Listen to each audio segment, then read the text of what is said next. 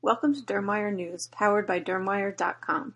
Dermwire News for Smart Speaker is made possible with advertising support from Ortho Dermatologics.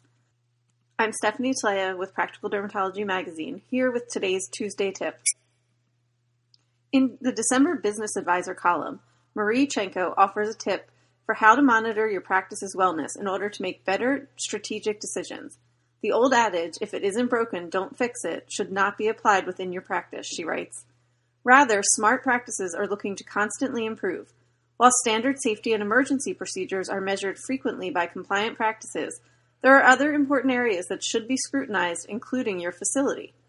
While you may not notice the scuffed paint, dusty vents, worn carpeting, or soiled chairs in your reception area, your patients do.